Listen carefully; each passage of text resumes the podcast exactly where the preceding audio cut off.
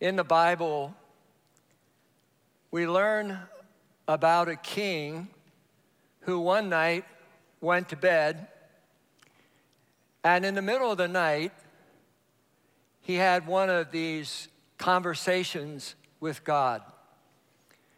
We would probably call it a dream. And in the dream, he's laying there in his bed, and God asks him a question. Ask for whatever you want me to give you. And he doesn't ask for a new car, a new house, or a new wife. He simply, in Second Chronicles chapter one, simply says, give me wisdom and knowledge so I'll be able to lead your people. The task is big. That's interesting. In Second Chronicles one twelve, God responds, and he says, since you asked for wisdom and knowledge, now I'm gonna bless you with possessions, I'm gonna bless you with wealth, and I'm gonna bring honor your way. And we learn specifically that when a person has wisdom and knowledge from God, it affects every single aspect of their lives. It's amazing that Solomon gets this download from God. Supernatural wisdom begins to flow, and most scholars believe that most of the Proverbs that he got from God were written by Solomon. And he writes them down, and he begins to affect the world. The word proverb, Mashal, Mashal, actually means a parable, or to rule, or to take dominion or reign with power. So something happens that is dynamic when we begin to get the download from God, and the Bible calls it knowledge and wisdom. About twenty-three different times in this collection of heavenly wisdom, he says, now, sons, you need to really listen to your fathers. He says, don't for, don't forsake what your mom says. And he kind of sets out in part how we as people on the earth can have families that are wise and families that are healthy. Transformation in a society always begins at home, in the family, around the house, in the kitchen. Now, as we think of the family, we don't begin with the aggregate, we begin with each individual, so that the mark of our family is healthy. That health marks us. Spiritual health, physical health, emotional health, mental health, and relationally, we actually interact. We're having fun. We're normal, but we are a healthy family. I want you kind of to think about three words that describe your family. And maybe in your small group, in community, or around the kitchen table, you can ask everyone, what are the three words? I thought about that myself, and I thought about health, happy, and fruitful. Then I asked my wife. Not a good thing to do. And she said, joy, honor, and challenges. I didn't know what that had to do with me, life, or the church. What is it that sort of describes your family? Now, the Bible says here in Proverbs chapter twenty-four, and I'd like us to read this core verse here. Verse three and four, hit it with me. By wisdom a house is built, and through understanding it is established. Through knowledge its rooms are filled with rare and beautiful treasures. So all of us, in a sense, if you're in a family, you're a builder. And just as I remember when this building was built, and these are concrete walls, and they put them up and watch them have scaffolding all the way to the ceiling, and they were putting up the lights to the ceiling and the ceiling tiles. And our homes and our families are built by wisdom and knowledge, and also by understanding, so that each individual that is in the family, around the home, that they are intricately involved in becoming people, kids, students, fathers, mothers, who are healthy. Almost every week, when we gather together in a setting like this, we're not talking about football or basketball, but our our main thinking here is spiritual health. And sometimes, as we think of the family, there's a component we don't even include, and it has to do with physical health. Somehow we think if we talk about the physical realm, that that would not be as spiritual as talking about the power of the Holy Spirit. But we have to remind ourselves that in First Corinthians chapter three, verse sixteen, Paul says, hey, heads up, do you know that yourselves are God's holy temple, and God's Spirit dwells in your midst?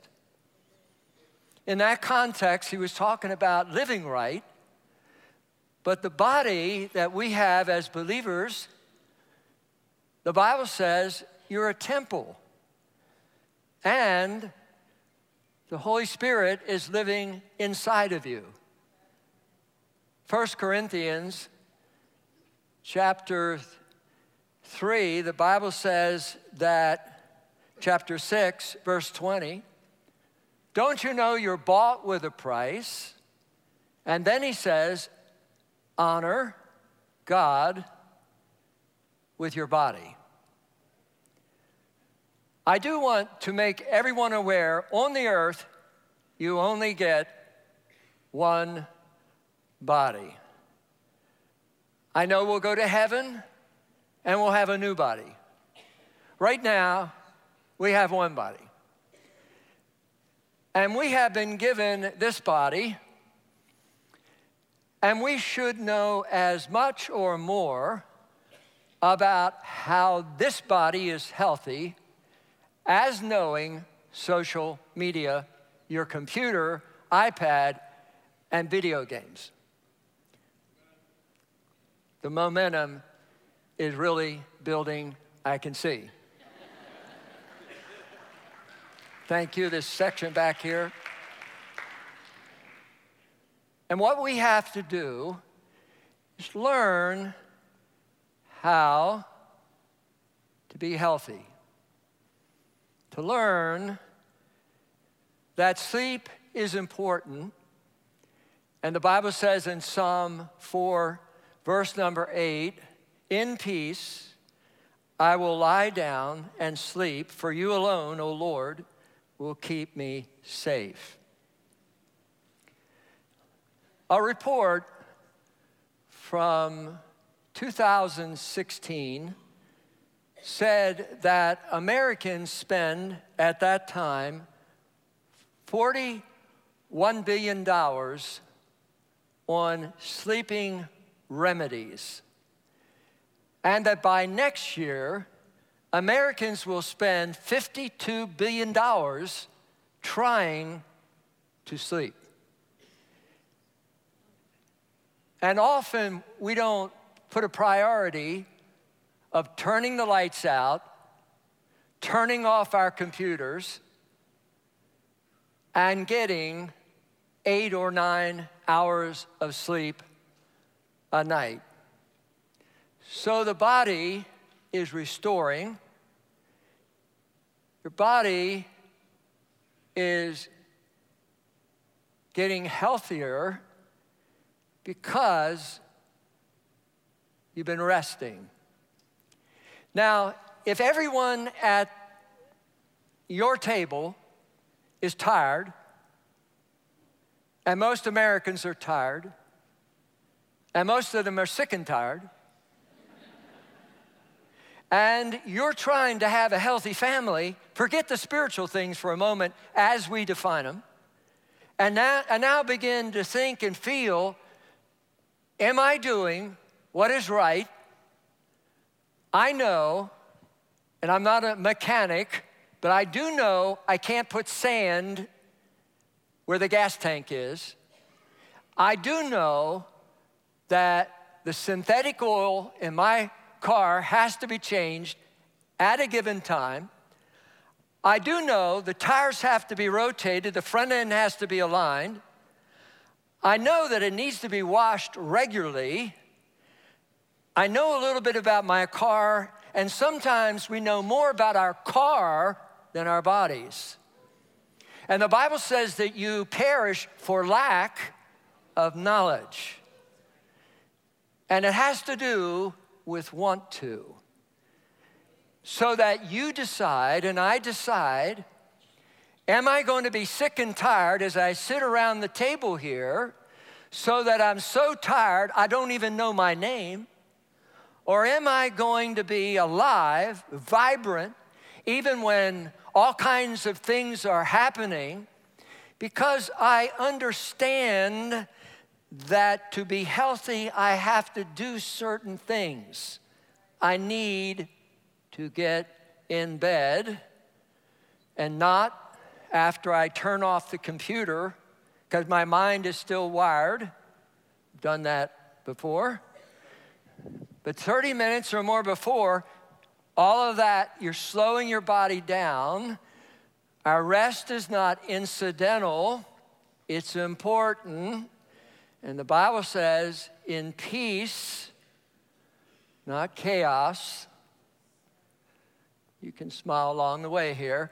In peace, say it, in peace, I will.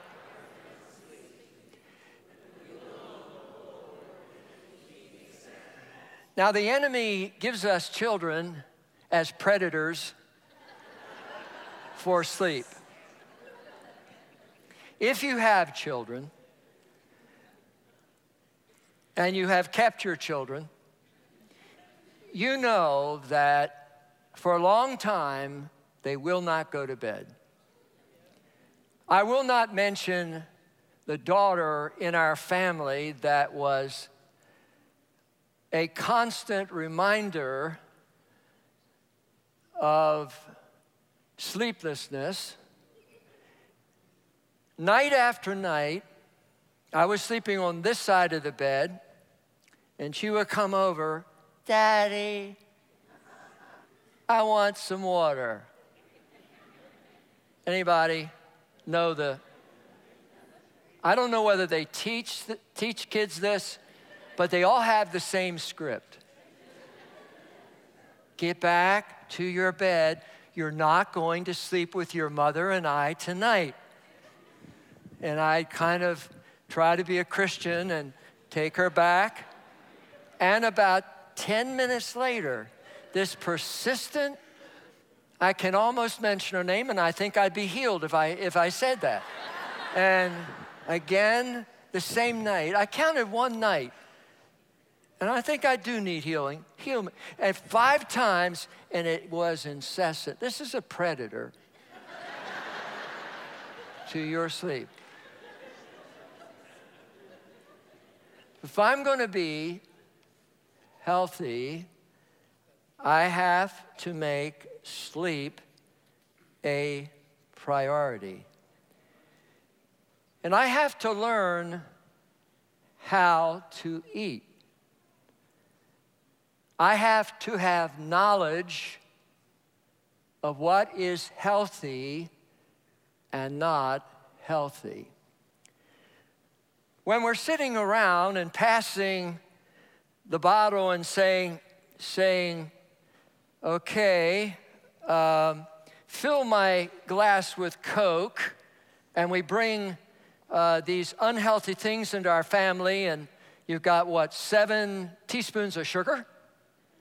Or we get bring in the cereal from the store that is loaded with sugar, and then we're wondering why our kids are aberrant in their behavior. It's not the devil, it's the sugar.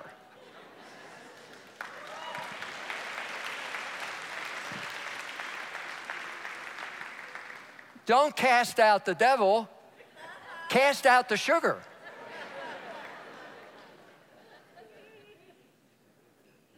Now, many of those companies are getting saved and changing, but it's important that every person at your table, and you're the mom or the dad, and you're bringing the food in or calling Amazon, and the food is arriving, are you poisoning them? Are you making them smile as they eat all that sugar and, oh, have the cookie and have, and then they're sick all the time, and you're wondering why they're sick? I don't know. It may not be the devil. Every sickness is not the devil. It may be, it may be a lack of wisdom and not having knowledge. And God intends us to be healthy. In Third John two, he says, "Beloved, I pray that you will prosper in all things and be in health, just as your soul prospers." And what he is saying is, I want everyone to prosper. But if I, if I'm tired all the time, if I don't, I can't even think. I don't even know,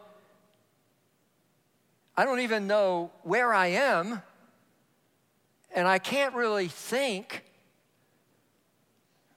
I do not culturally believe that we ought to deteriorate with every year we live, and then they put us back in the back room, and we sit there like this for the next ten years, and we don't know anybody. I believe in having a sharp mind. I believe in having energy. I believe that you can be healthy, but you're not going to be healthy if you do what everyone else is doing. And we have to say, now, wait a minute.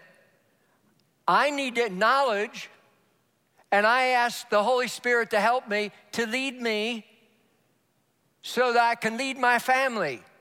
Leading your family spiritually includes, does not exclude, how we take care of our bodies. There is no dichotomy or division between spirituality and reading my Bible and what I put into my body and whether I'm sleeping regularly in my bed.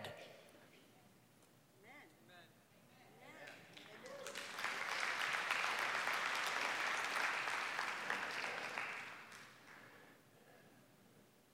I never do this, but start by reading a couple books by Doctor Don Colbert, Toxic Relief, or a book, Seven Pillars of Health, and begin to say, what does my body need? What am I doing? Do I have regular physicals? Am I educated in all of these things so that I can be wise, have knowledge, raise the next generation to have the same thing? Proverbs two, verse six says, wisdom is a gift from a generous God, and every word he speaks is full of revelation, that's knowledge, and becomes a fountain of understanding within you. For the Lord has a hidden storehouse of wisdom made accessible to his godly lovers. So when you're going down the food aisle and you're ready to buy something, there's generous wisdom and the Holy Spirit will say, don't buy that. And I'm praying the Holy Spirit will not only fall here, I'm praying the Holy Spirit will fall in the grace, grocery store. Thank you for your response. You listen to the Holy Spirit right now while we're teaching. You listen to the Holy Spirit when you read your Bible. There's generous knowledge and there's wisdom when you're out there and you're about to eat something that in an hour you won't even know what's happening because your blood sugar's fallen and now you, you need another kick.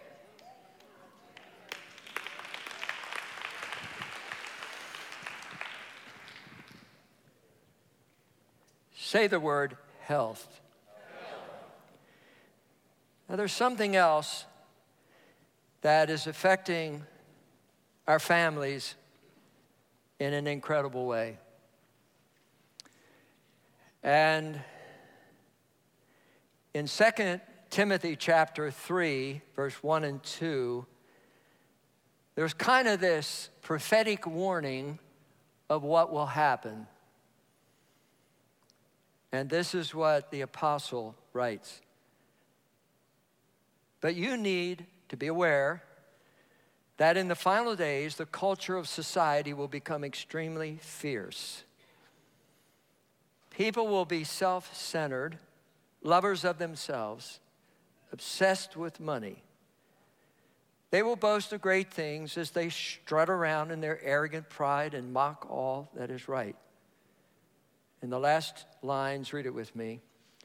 They will ignore their own families. Now, most of us are in the culture a good part of our lives. And what happens, what we're exposed to in the media, in social media, and all that's happening around us, what happens is the culture subtly comes in, and we also can become like it. And here he says, there's going to be this selfie mode. Now, it's wonderful to take a picture of a few friends, but when you have to spend an hour, what do they call that? See, this, these, these people know what that is. when you have to spend an hour photoshopping it, well, how do I look?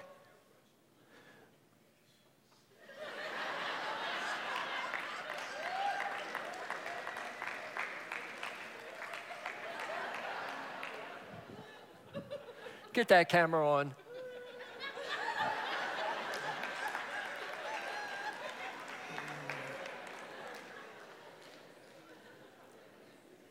It's very easy to get a website and do this and do this, and it's, I'll be honest, years ago, I, I started texting a lot, and then I kind of felt after a while, it's like, I'm telling people what I think and people what I, what, I felt like, this is too much of me. And I'm not saying, I'm not anti-text. I think we have to be very careful because we can get so focused on the selfie deal that we don't really communicate with other people, and so that we end up that we are having a family and they're so into social media that you come for dinner and mama's mama's made this meal, or probably dad's now, and so now the food is there, and and she, this daughter is on there, whatever, and they're on social media, or the mom and dad, and everybody sits there like this, and and they're all like like this, like, ladies and gentlemen, that's a boarding house. That's not a family. That's not a family.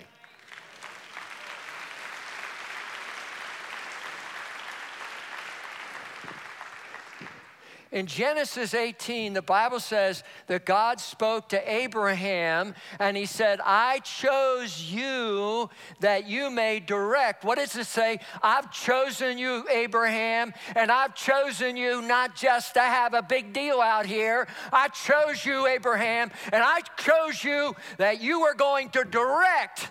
And my question today is, where are those who are directing? That problem is not the students. They are kids. They are, they are students. And I'm not saying you should get mad or angry.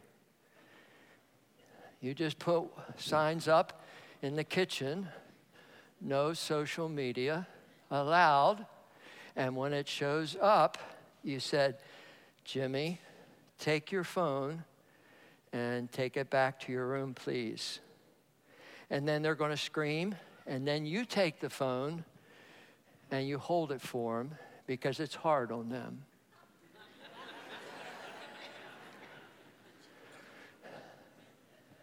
I want to, uh, I, I want to this morning kind of, uh, I want to reintroduce, uh, go back to the fam, go back to the table. I, I want to, I want to reintroduce kind of like what could happen, kind of like just, hey, how was your day? Good. How was your day? Good. Okay, we have more wisdom here. Uh, what is something great that happened to you today? Hey, girl. Did you get frustrated today? Anything happened? And maybe, maybe, maybe it's at the table you could incorporate gratefulness. The Bible says, and let me tell you, this applies to you, it applies to me, because I've been inundated with the culture, and so have you. And our tendency is people are doing things to us and all happen and just kind of walk off like this. Yeah. Uh-huh. And this culture is ungrateful. And if your children, your sons and daughters and husbands and And your, I was going to say wives, but your wife.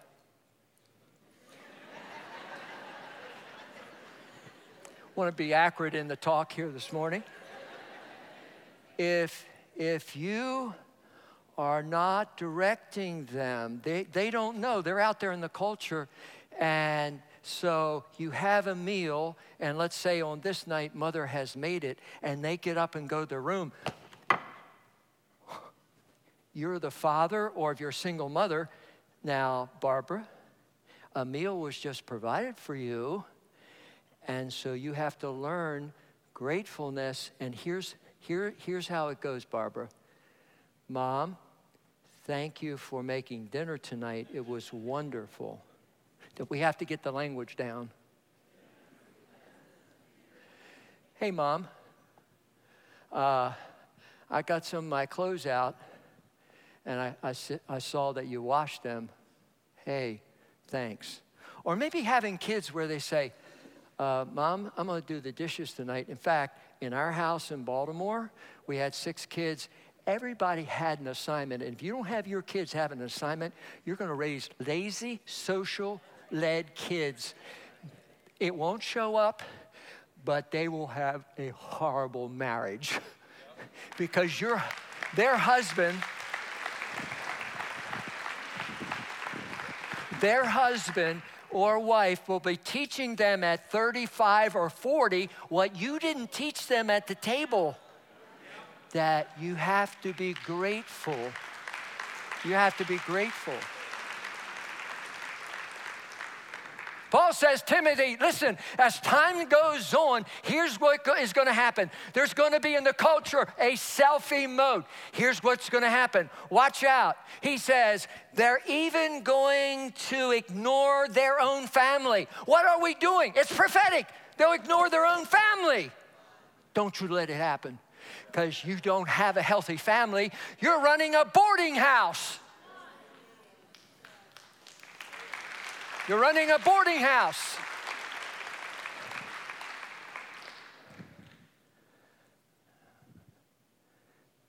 I want to, I heard uh, Francis Chan say this the other day, and this is this is not something that I could say.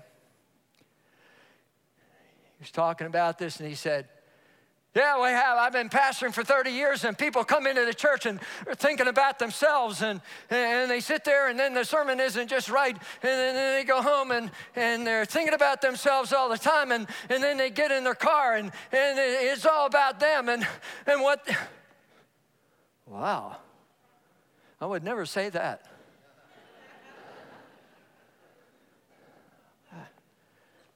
I wonder, I wonder... I wonder if it doesn't creep in.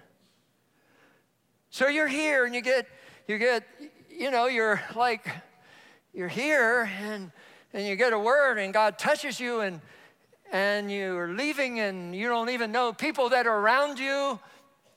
You're not a part of community. And the reason maybe the enemy causes things, but God uses them. So you have wisdom. Everyone is in this room has wisdom. And you've been through a divorce. And that divorce is not for you to come through it only.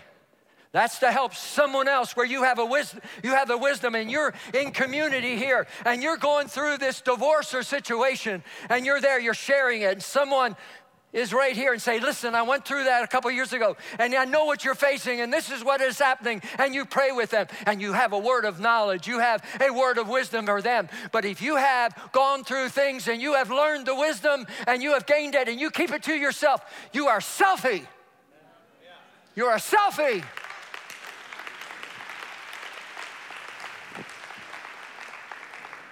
We have many people in this church who have been saved a long time, and you're not you're shit, you're not using the wisdom that you have. And there are people that are, that are wandering around in our church, and they don't know what to do because you're not there to tell them. God has given you wisdom, and don't depreciate what He has given to you. What would happen? Somebody raises their hand. I'm a guest. It's weird to be a guest. You don't know anybody. You don't even know where the bathroom is. But what happens, somebody puts up their hand, and you're not a selfie, and you walk over. Hey, my name's Alex. Yeah. Hey, come on. Have a coffee. And you do something profound. Oh, boy. So tell me, what's your name? Yeah, how'd you, how'd you happen to come today? You might find that person is at the lowest point of their life. And if you don't get to them, let me tell you what I've learned in life. I feel the most personally fulfilled when I give. This, this message, this message may be one of the most difficult messages as I struggled late Thursday night, eleven, eleven something, because I didn't want to say the things I'm saying naturally. But I thought, what would happen if all of us would learn how to engage each other at another level? And that we would really be a community, and that no one would be left behind. That rather than after this meeting running, and sometimes we, of course, have meetings and things, what would happen if the person, I mean, to sit next to a person and never ask their name? We are a selfie church. You come in, you sit down, the person's right there, and you never say, oh my God, that's not a family. That's like, well, we've all come to a concert this morning and the band's cranking up. And let me remind you, we started this church to get out of the Christian culture.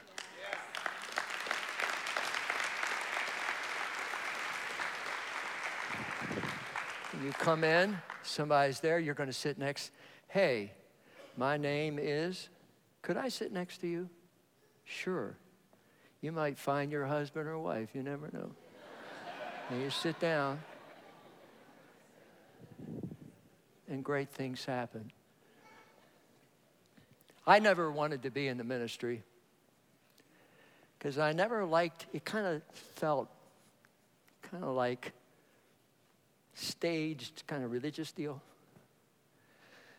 Uh, to be honest, my dad said, I was fifteen years old. I walked down the street and the Lord called me. I was walking down the street. I wanted to make money. So I'm not cut out for this deal. God kind of drafted me. I got drafted. But I don't I I don't want to be a part of church. I don't like it. Unless it's authentic, integrity, and people are going to be together. I don't want to have ten thousand people who sit here once a week and and someone gives a talk and you go home. That that's that's that's not an Acts two church. Acts two church is just three three main deals. One, you get the power of the Holy Spirit, you get in community, and you see miracles and signs and wonders, and you tell people about Jesus. That's an Acts two church. So that's our dream in this deal here, that we're an Acts two church. And that you don't come here and just leave and it's me and me and me and my problem. No, you're going to share. And I'm going to share. And we're going to see God move in an amazing way. We're going to see God move in an amazing way.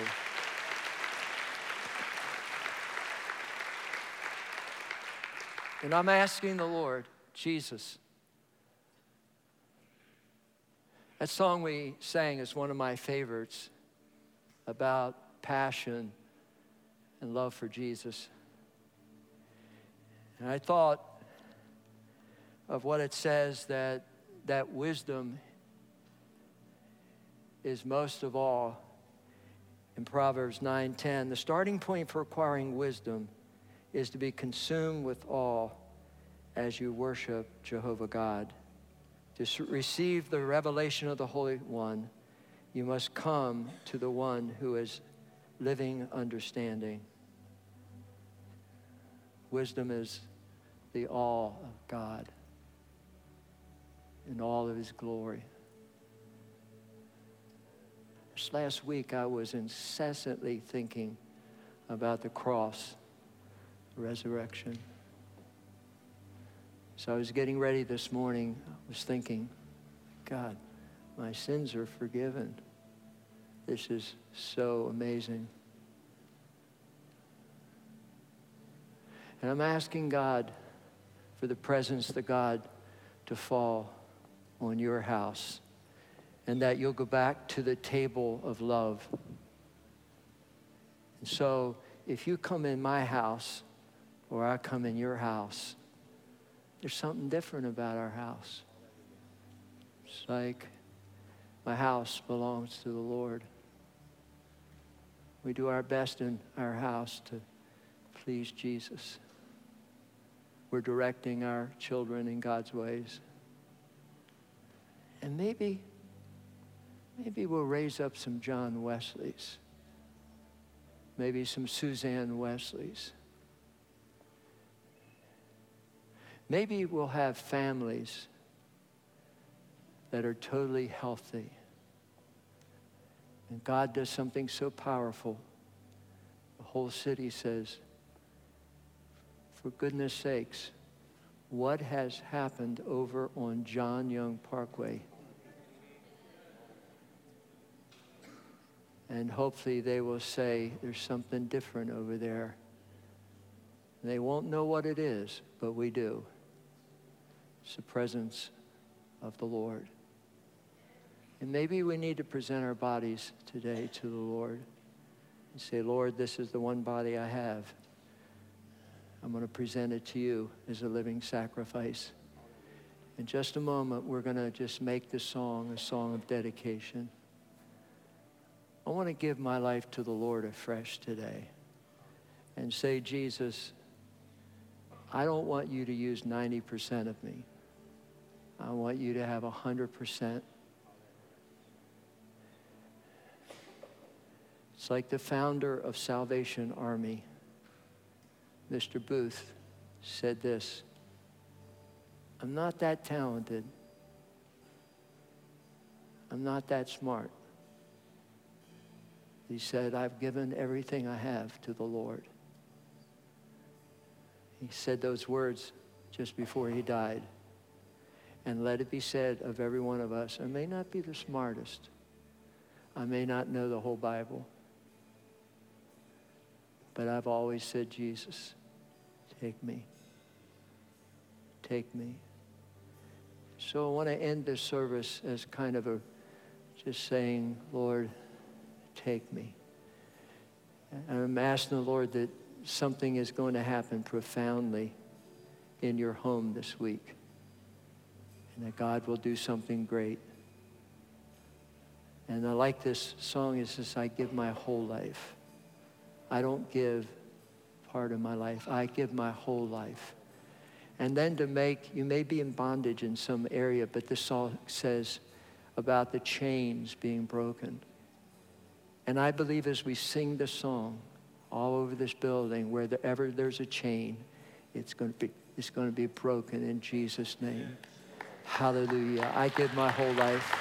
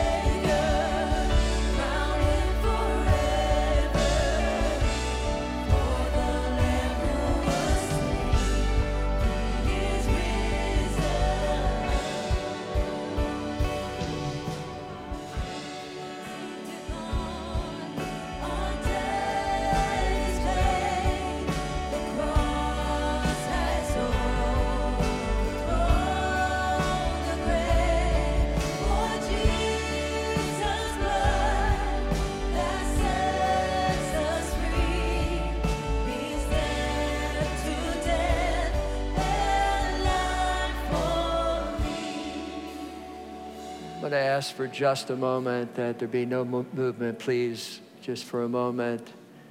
It's a very unusual moment at the end of our meeting here where people have the opportunity to be forgiven of their sins. To think that no matter what we've done, how bad, how bad we've been, indiscretion, wrong decisions, and that reeking condemnation and guilt that says, you're not good enough. Shame that marks us when we wake up in the morning. And yet Christ says, because of his death and his resurrection, he says, I'll give you forgiveness. He actually doesn't categorize all sins, but he said, he just simply says, I'll forgive you. I'll take your sins away. I can't even describe the power of the grace of the Lord Jesus Christ. It just is Jesus welcoming us into his family with grace and love and kindness. Just a moment, we're going to count to three, and maybe you need to say, Alex, pray for me. I want this family to pray for me. Or maybe you've known the Lord, you've been disconnected, just got on the wrong path. Today you can reconnect.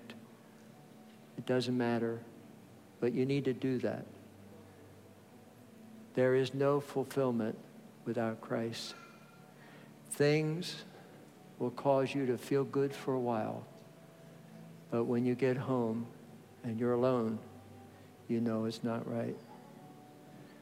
Make that decision today. Those that are watching online, you can do the same thing. You can come to Christ. Make this your day. So I'm going to count to three. Just throw up a hand. Throw up a hand. One, two, three. Put it up. All over the building. Put it up. Go ahead. Put it up. Put it up. All over the building. Say, yes, yes. I want Jesus over here. Put it up. Put it up. Put it up. Put it up. Put it up. Do it right now, wherever you are. I need Jesus. I need Jesus. I'm going to ask those that raised your hand to walk down the aisle. Just stand here for a moment, and we're going to have a closing prayer with you. Come wherever you are. Come right now. Come right now. Come right now. Come on, come on, do it right now.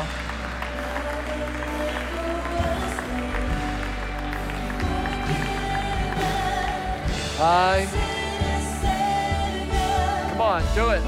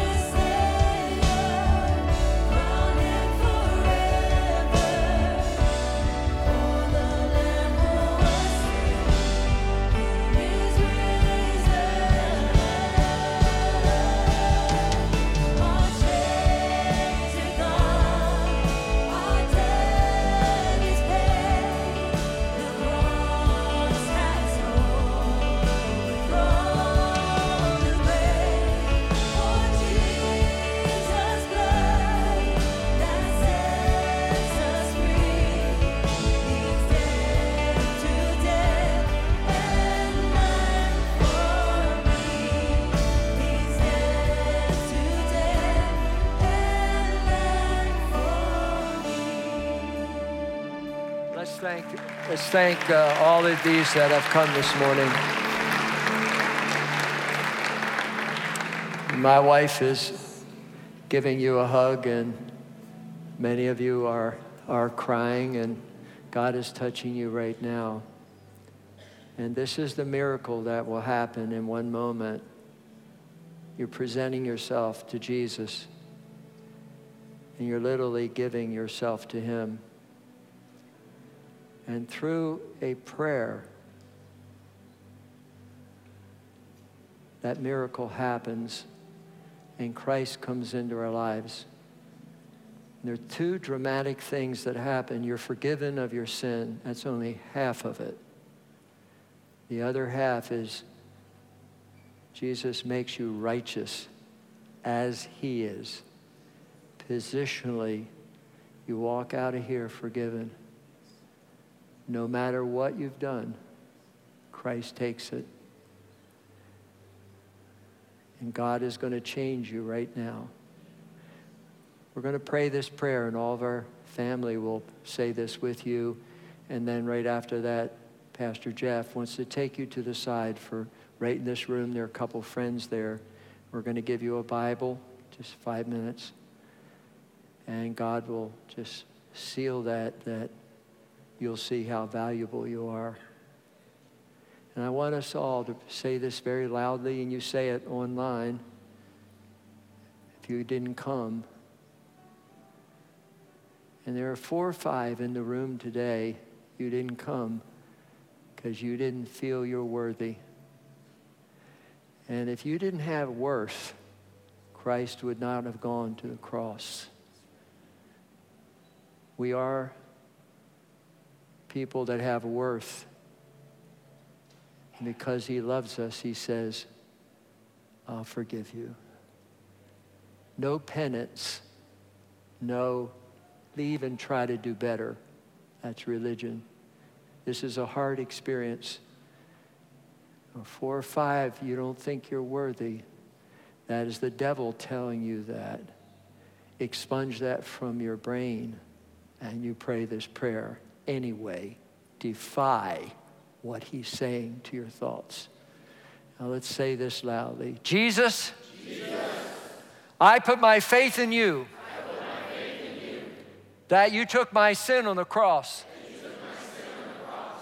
I confess and believe, I confess and believe that God raised Jesus from the dead, that God raised Jesus from the dead. And he's alive. And he's alive. I turn from my sin. I repent of my sin. I abandon my life to follow Jesus. Jesus, come into my heart. Forgive me my sin. And give me your grace, the gift of righteousness, and eternal life. They're still coming. If you prayed that prayer, you're in the family. Go ahead, go right there. Come on, let's thank the Lord for all these. Come on, come on. Come on. We'll see you Wednesday night, seven o'clock. Hug somebody.